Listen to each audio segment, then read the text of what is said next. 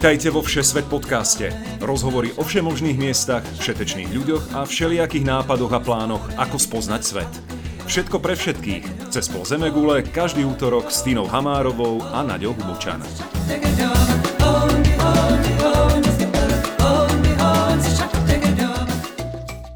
Ahojte milí priatelia, cestovatelia.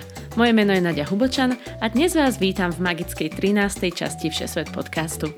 Či už nás počúvate cez Spotify, Apple Podcasts, Google Play alebo vašu obľúbenú podcastovú apku, každý útorok vám prinesieme príbehy, zážitky a tipy na cestovanie v novej krajine, meste alebo mieste.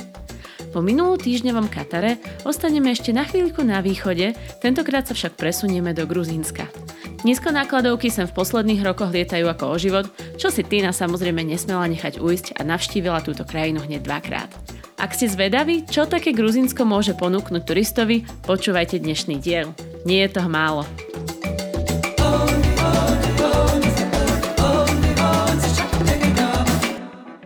Čau Tina, ako sa ti žije cez 16 časových zón? Čauko, Um, celkom dobre sa nám tu žije, teda sme naspäť v Austrálii, v Port Douglas. Už je to takmer 4 týždne a zatiaľ pracujeme každý deň. Hm. Čo je super, lebo aspoň teda zarobíme tie peniažky, čo sme teraz pretestovali posledného pol roka. A takú novinku, no všetci sú tu hrozne hipsta, surf and cool, tak som chcela byť tiež a kúpala som si longboard, na ktorom som sa stihla už aj vytreť na ulici medzi inými ľuďmi a natiahla som si sval na ľavej rytnej polke. Hey, ďakujeme za update o tvojej ryti. Ale vieš čo, ani to nebolo tak, aké to bolo ponižujúce sa tam vysypať pred tými ostatnými. U vás ako v Kanade? Vieš čo, dobre, mali sme tu strašne veľa smogu, lebo boli požiare. Kompletne sme tu mali celé začmúdené, že si nemohla ani výjsť von a nič robiť, ale už konečne sprchlo, tak sme dneska dokonca aj vyvetrali po týždni. Zaprdenú obývačku. Tomáš bude rád, že odhalujem tieto taje našej domácnosti. Vieš ale ja zase sedím na to hajzlovou misou v špeciálnom nahrávacom štúdiu pod deko a teraz daj novinársky mostík od hajzla do Gruzínska. Áno, dnes sa od toaletnej misy prenesieme opäť na východ od Slovenska a to do Gruzínska. Pamätám si, že keď si tam bola prvýkrát, tak to ešte nebolo tak cool ako teraz. Povedz, pri akej príležitosti to bolo? A to bolo v roku 2014, keď sme boli na dva týždne v Iráne. Bolo to veľmi poznávacie a rozhodli sme sa, že dáme potom 5 dní krčmovej kultúry v Gruzínsku, teda cez Arménsko celé sme taxíkom prešli vlastne z iránskej hranice až do Tbilisi a tam potom 5 dní sme sa rekreovali.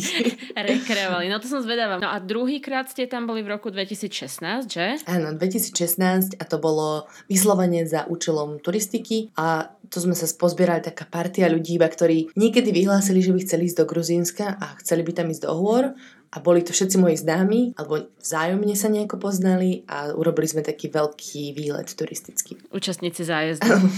no, dobre, Tina. Gruzinsko v našich končinách má pozvešťa povedz takej postkomunistickej krajiny, o ktorej veľa ľudí ako o dovolenkovej destinácii neuvažuje. Pokiaľ ale viem, tak Gruzinsko má všetko a ľudia na to úplne nemyslia. Sú tam hory, mesta, more, nie sú tam davy. Ako si to videla? No, presne ako hovoríš, proste v Gruzinsku bolo všetko. Hlavné mesto Tbilisi, čo sa týka histórii, nájdete tam krásne ortodoxné kostolíky, Národný park, Svanety alebo Tušety. A, a potom samozrejme má to pobrežie pri Čiernom mori a podľa mňa tie plážové destinácie, ako by si to povedala, sú veľmi obdobné ako napríklad v Bulharsku.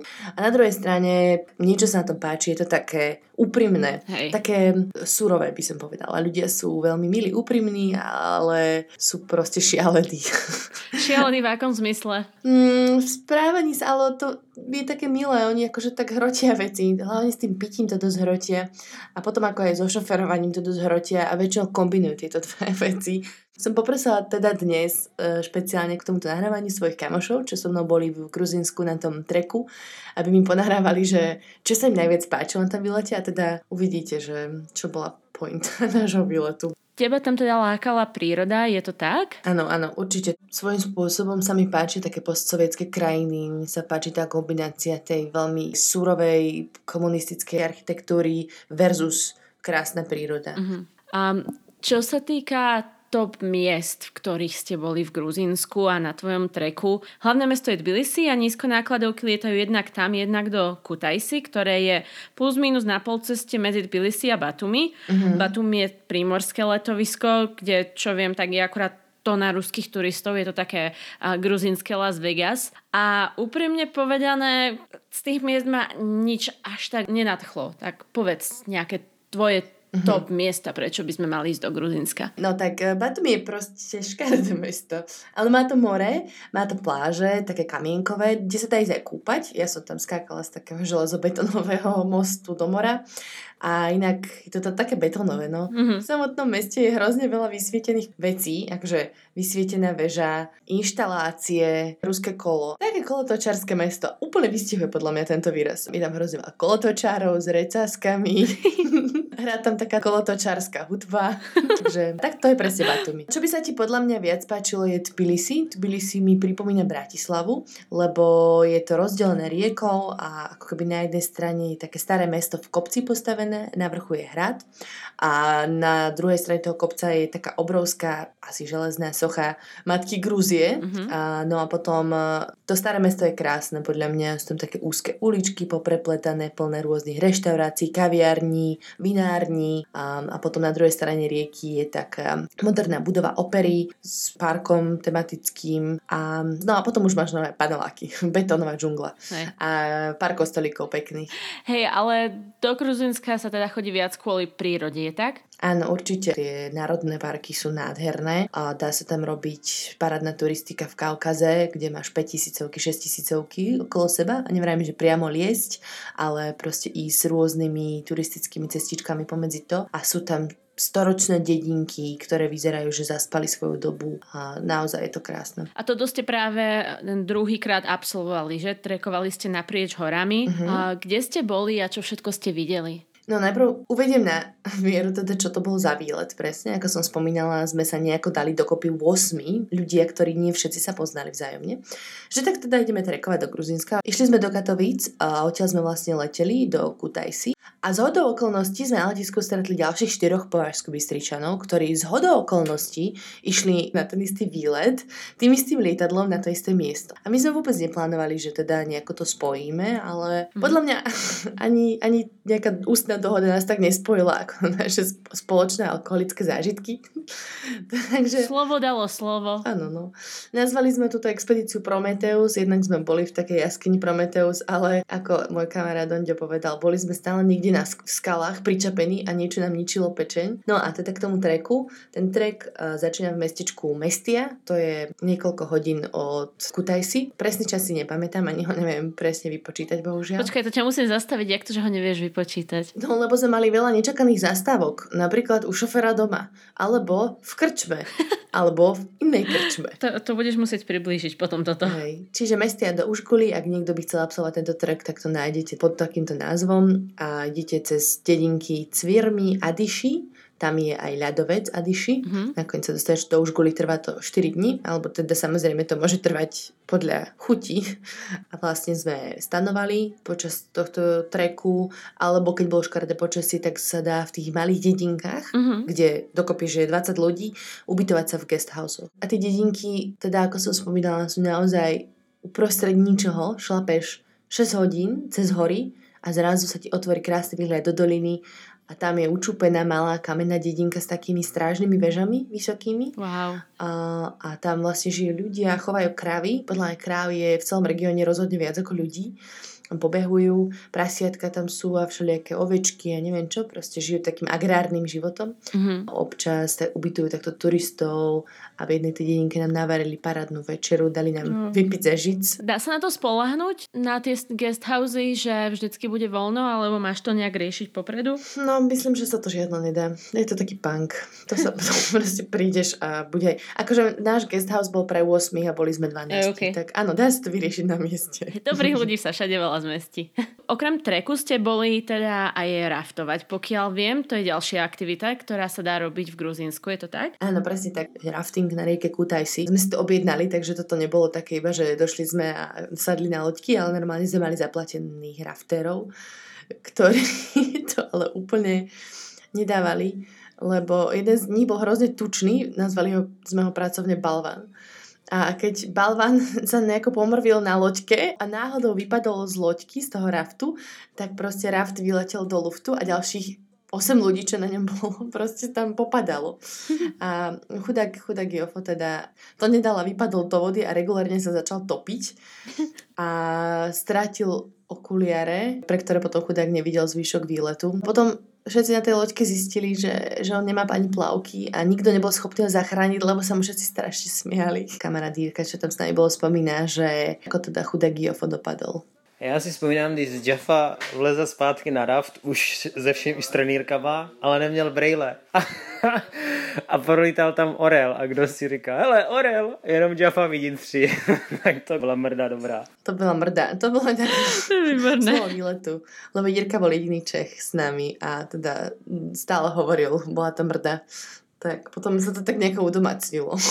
A on bol vlastne jediný, ktorý rozprával po rusky vo vašej výprave. Ste mali vďaka tomu sa mohli aj dorozumievať. Áno, áno, chudák Jofo nakoniec musel furt so všetkými všetko vyjednávať, lebo sme vždy poslali, že no však ty hovoríš po rusky. Už ku koncu bol z toho chudák taký nesvoj, tak už sme potom aj my sa snažili nejako zapájať, ale nefungovalo to naozaj. akože nefungovalo to tak efektívne ako pri ňom. To vám musíš ozrejmiť. Ako sa dorozumievaš v Gruzínsku teda? No tak buď máš ruštinu naraz so sebou niekoho, kto hovorí po rusky a to sa ti veľmi zíde a oplatí, alebo aspoň vedieť nejaké základy, pretože plná väčšina Gruzincov hovorí po rusky. Mm-hmm. A, a keď nemáš, tak skúšaš to s angličtinou, to si moc nepomôžeš. A my sme teda mali taktiku, ešte na tom prvom výlete v roku 2014, že sme iba hovorili hrozne silným východniarským prízvukom. Čiže o jednej noci sme sa snažili zjednávať. Taxikár hovorí, že 100 eur za tú cestu. A my že, nie, tam my študenti, my nemáme peniaze. A typek, že, a tak, a znižil cenu. A my že, a tak davaj, davaj, nasadaj. Proste, iba takýmto spôsobom sme naozaj komunikovali, ale vždy sme sa dorozumeli. Hej. A keď ste išli, tak um, ako to fungovalo, čo sa týka výbavy? Nosili ste si spacáky, stany, alebo ste sa spoliehali vyloženie na tie guesthousey? Mali sme full kempingovú výbavu, uh-huh. všetci, teda stany a horáky a spácáky a neviem čo, čiže dokázali sme sa hoci kde zložiť a tam prespať vlastne, a prespať aj najesť sa. Okay, jak ste prosím ťa plynové bombičky prevážali cez hranice? Takže to je taká akože praktická rada, keď priletíte do Kutajsi, tak je tam rovno na letisku obchod, kde sa predávajú plynové bomby. OK, to je výborné. A kempovanie musíš nejakým, nejakým spôsobom rezervovať? Nie, nie, opäť na pankáčov, kde sa zložíš, tam, tam sa zobudíš a zobudíš sa väčšinou medzi krávami, ako inak. Aj my sme mali teda väčšinou rán takých, že nám tam krávy obkuskávali stany. Rozlepíš oči a aha, krava. No, je to rozhodne lepšie ako tie krávy, ako keď ťa o po polnoci alebo o jednej nad ránom prídu v stanovom mestečko, ktoré si založíš vedľa dedinky, budiť opity gruzinci. a môj kamoš Matej, ktorého všetci voláme doktor, spomína na túto príhodu, tak si môžeme pustiť. Mne sa najviac páčilo, keď sme prvý večer stanovali po tej dlhej ceste s opitým šoférom a konečne sme už zaspali všetci a o polnoci nás začal niekto triasť so stanom a zistili sme, že sú to opití gruzinci, ktorí nás volajú sa s nimi opiť. A keď sme im teda povedali, že sme veľmi unavení, že sme pili celý deň a že už toho máme dosť, tak celý sklamaní odišli, ale nechali nám pol litra čače, miestne vínovice pristane. Hej, pohostinnosť nepozná hranice. Áno, áno, veľmi, veľmi pohostinný. Vysvetlím, robím taký akože preklad. Čača je domáca pálenica, ktorú všetci všade pijú. Mm-hmm. Čo spomínal tých opitých šoferov, tak e, môžeme si pustiť tentokrát Ondia, e, ktorý spomína na náš vlastne úvod do celého tohto výletu, ktorý nás združil na najbližší týždeň, čo sme boli v Gruzínsku. A aj so šoférmi, aj so všetkými ostatnými. Mňa osobne Gruzinsko veľmi rýchlo presvedčilo o tom, že to nie je úplne krajina vhodná pre abstinentov, pretože napriek tomu, že sme prileteli o 6 ráno do Kutajsi, už okolo pol 8 sme sedeli na dvore u nášho šoféra, ktorý nám na raňajky teda ponúkol víno a miestnu domácu čaču. a potom každých možno 30 minút sme stali po ceste v nejakom bufete a znova sme si nalievali. A jeden z tých možno aj vtipných a nevtipných momentov bolo, keď si náš šofér chcel samozrejme ochutnať z nejakých našich prinesených alkoholov, tak sme mu naliali troška borovičky a on nám vytrhol flášu s tým, že nebude takéto maličké šoferské porcie piť a dolial si pohár asi úplne doplná a Excel ho. Takže jediné, čo nám zostávalo pred asi 5 hodinovou cestou najväčšími zákrutami do mestie, bolo asi piť viac, aby sme sa báli menej. Akože znie to veľmi tragicky, ale vôbec to nebolo až také hrozné. A vlastne tí, tí vodiči, ktorých zohnal Jofo, ktorý on, on už vlastne predtým bol v Gruzínsku a mal na niekoho číslo a tak zavolal tohto šoféra a povedal, že nebudú teda 4, ale 12. Tak šofér zohnal nejakého bratranca a došli obidvaja na takých minivanoch. Tu ťa zastavím. Ako ste sa teda prepravovali, keď hovoríš minivany?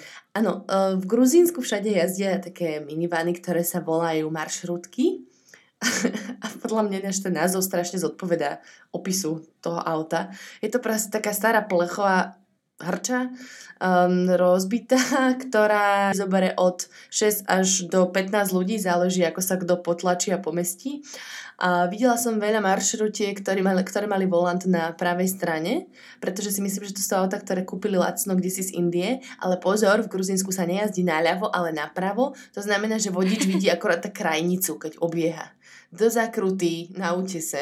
Odhadne. Gruzínsky šoféry sú naozaj strašný hardcore a ja nemám problém s nejakou divokou jazdou, ale toto bolo toto bol dosť extrém. To som, to som zatvárala oči aj ja. No a teda takíto dvaja pre vás došli, uh, pán, pán šofér a bratranec? Áno, no, pán šofér a pán bratranec a neviem vlastne ani z akého poputu nás zrazu pozvali k sebe domov, že však poďte k nám na raňajky o 7 ráno a tam už bola nachystaná babka, žena, teta s nalietým vínom domácim samozrejme, čačou a nejakým chlebom, čo tam upiekli rýchlo a už, sa, už, už sme sa pohostievali, lebo oni naozaj veľmi radi takto akože volajú k sebe ľudí a sú hrozne, hrozne pohostinní. Takáto malá žúrka vyzerá tak, že je hrozne má prípitko, oni na všetko pripíjajú. Na zdravie, na šťastie. To som no. počula, no. že to nie, je ako, to nie je len tak ako u nás, že na zdravie, ale že to vždycky k tomu musíš dať nejaký ten preslov. Nemôžeš piť bezdôvodne, ale vždycky musíš ako mať na úrodu alebo na rodinu a na šťastnú cestu a vždycky to musí mať nejakú pointu. Áno, presne tak. E, nepijú bezdôvodne, ale pijú veľa. A keď to odmietneš, tak ich môžeš uraziť. A vlastne ako koniec celej žurky sa považuje to, keď tam ľudia odpadávajú proste od stola na zem. A vtedy, vtedy už prestanú piť aj gruzinci. Asi. Takže keď ne, nepiješ do nemoty, tak piješ pod svoje možnosti. Urážaš ich dokonca. Gruzinsko celkovo má taký zvláštny príbeh, lebo veď geograficky je tak medzi Európou a Áziou, medzi kresťanským svetom, muslimským svetom a pokiaľ viem, tak aj táto špecifická poloha prispelo k tomu, že kultúrne a historicky sa tá krajina zaujímavo vyvíjala. Bolo tam určitú dobu kráľovstvo, potom to bola súčasť carského Ruska a neskôr samozrejme eh, jeden zo zakladajúcich členov Sovietskeho zväzu. Keď sa na to spätne pozeráš, aká je gruzínska kultúra teraz? Ťažko povedať, ale ja by som povedala, že to taká zmeska orientu a takej tej sovietskej kultúry. Čiže uh-huh. máš tam proste obrovskú betónovú barabizňu, dom kultúry. A vedľa toho taký ten blízkovýchodný trh, kde uh-huh. ľudia vyjednávajú, vykrikujú. Podľa mňa je to veľmi podobné ako Balkán. Uh-huh. Čiže je to také hlučné, veľmi živé. Vyzerá to trochu šmelinársky, ale tí ľudia, ale tí ľudia sú naozaj fajn, veľmi takí úprimní. A napríklad mi to preto pripomínal Balkán, lebo oni tam počúvajú také balkánske rytmy stále. No buď kolotočarské techno alebo balkánske rytmy. Toto pesničku jednu som si našla, tak to bol Pacho posadnutý ňou, a, lebo tí šoféry, keď sme išli, na ju v kuse púšťali do kolečka, tak môžeme si dať úryvok toho, aby ste si vedeli aj tak predstaviť takú atmosféru gruzínsku.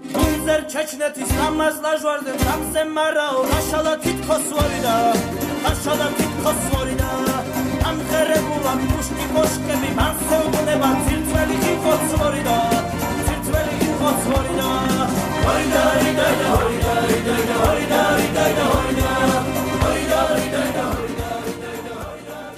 keď sme pri tom sovietskom zväze architektúre, tak ako ste viete, aj Stalin nebol Rus, ale bol to Gruzínec, je to ich rodák.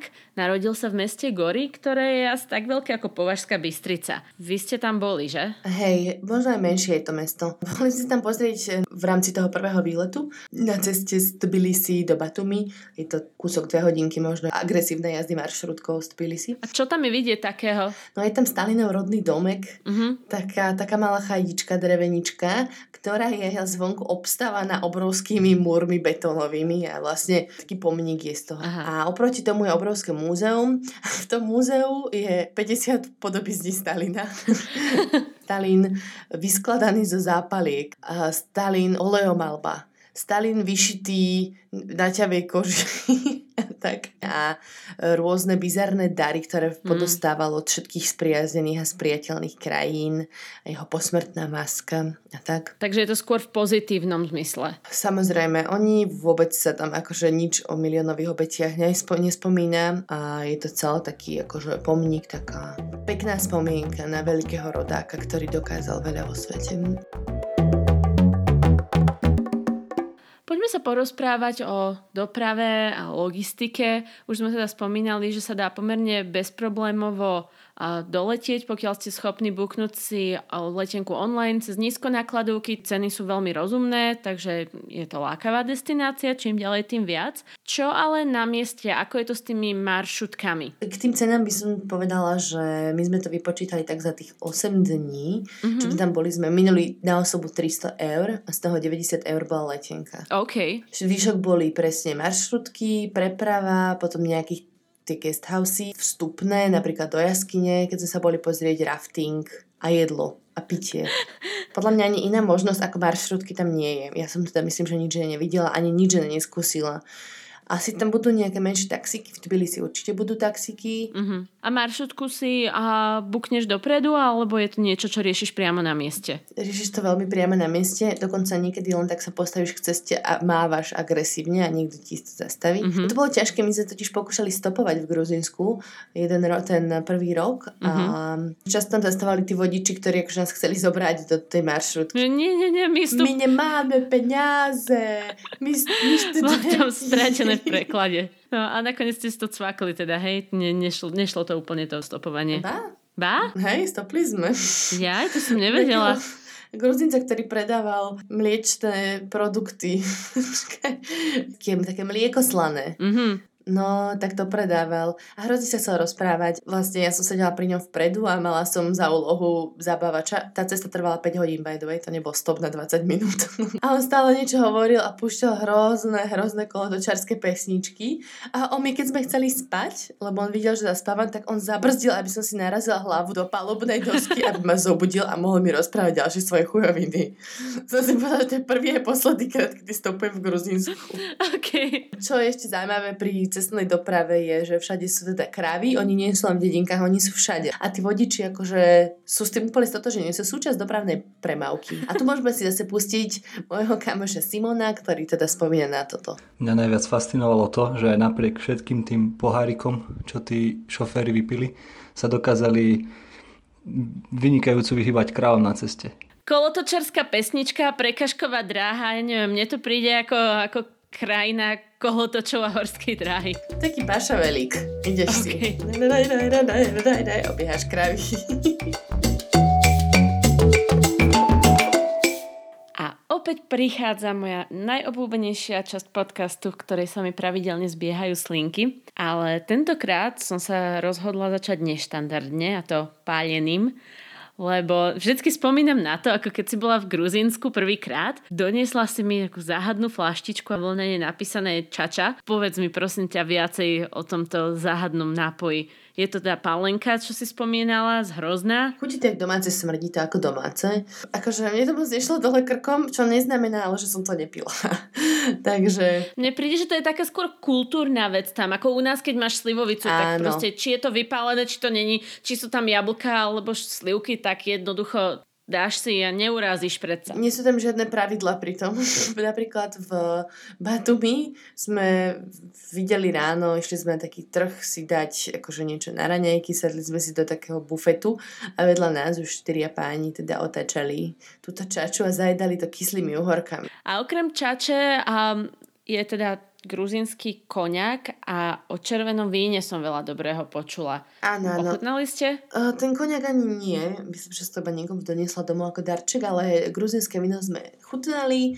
Je to príjemné, je také kyslejšie, by som povedala. Kyselé, ale veselé. A je to, vieš, predsa horská krajina, čiže bolo také Mhm. mm-hmm. trpkejšie, ale veľmi príjemné. A nájdeš ho naozaj v každej domácnosti, gruzínske domáce víno. A cenovo si pamätáš? Asi 1 euro za liter. No nekúp to.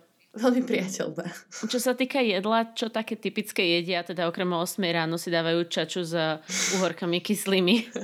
okrem, okrem toho, podľa mňa niekedy aj naozaj jedia. Aj keď tí naši šoféry podľa mňa nič nejedli za celú cestu, iba vypili hrozne veľa piva a domácej. Ale tradičná gruzínska kuchyňa je strašne fajn, pretože žerú veľa syra, meso a kysnuté cesto. To som sa snažila vygoogliť, že tradičné gruzinské jedlá a pozerala som sa na ten zoznam a znelo to ako jazykolami, tak som sa netrúfla ísť ďalej. Áno, také najznámejšie je chačapuri, to je taká syrová lodička, presne z kysnutého cesta, vnútri je hrozne veľa syra a vajíčko na vrchu. Je to taká syrová pizza, ako keby. Mhm. A potom druhé najznámejšie je chinkali, to sú mesové pyrohy, alebo čokoľvek do toho dáš, ale väčšinou je to nejaké meso, také malé pyrôžky zatočené. A, a puri, gruzínsky chlieb, zase nájdeš v každej dobrej gruzínskej domácnosti e, horúci, teplý puri chlieb rovno z pece. Je to niečo ako, Ako pýta? uh, hej no, taká tá pita bo, bochni, bochnička. A, a čo sa týka reštaurácií, aká je miestna kultúra? Je bežné ísť večer von na drink alebo na večeru? Mali ste nejak tak možnosť? Myslím, že je to bežné určite v hlavnom meste v Tbilisi, ako som spomínala, Mhm. tam bola táto reštauračná kultúra veľmi rozvinutá, také akože živé, otvorené podniky na, v uličkách sú. Mhm. Ale inak si myslím, že oni skôr sú také domáce typy, že majú tie veľké rodinné stretnutia.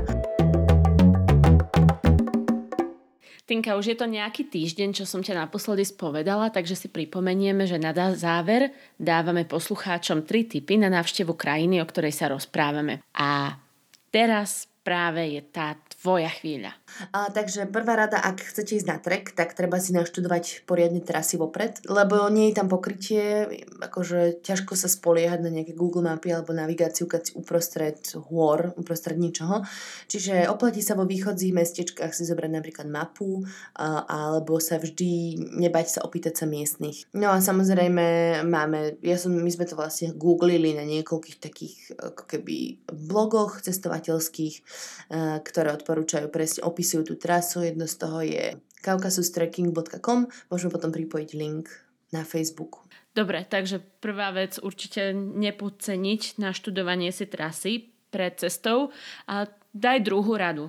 Rovnako ako na Blízkom východe sú zvyknutí zjednávať, takže nespoliehať sa na to, že cenu, ktorú povedia vodiči maršrutky ako prvú je tá finálna. Treba sa tváriť oné, že nie, tak toto nepôjde a zjednávať s nimi. Mhm.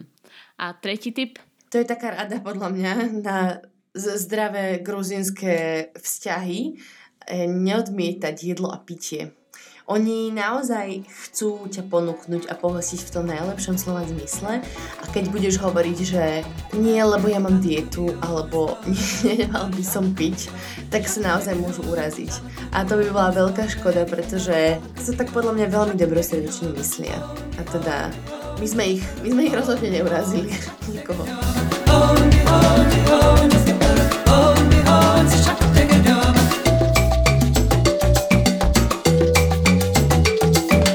Týmto naše komorné rozprávanie o Gruzínsku končí. Ďakujem vám, milí poslucháči, že ste si nás vypočuli až do konca. Dúfame, že ste si týnené príhody užili. Pokiaľ sa v blízkej budúcnosti chystáte do Gruzínska, dúfame, že sa vám jej tipy a rady budú hodiť. Jasné, a nezabudnite napísať, ako bolo. Na vaše komentáre a otázky sa vždy tešíme. Písať nám môžete na facebookovú stránku Všesvet podcast alebo na e-mailovú adresu všesvetpodcast zavináč gmail.com. Píšte sa spolu a bez diakrity. Pokiaľ sa vám náš podcast páči, nezabudnite nás odoberať na Spotify, Apple Podcasts, Google Play, Podbean, Pocket Casts.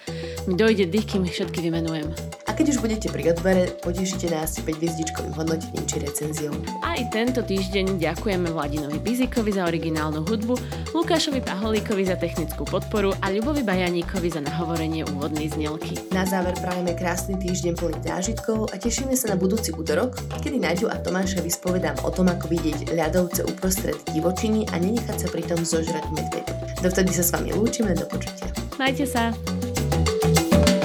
Shalakudi, بیاره بیفنر شلق دیا شب تگرم تو میانه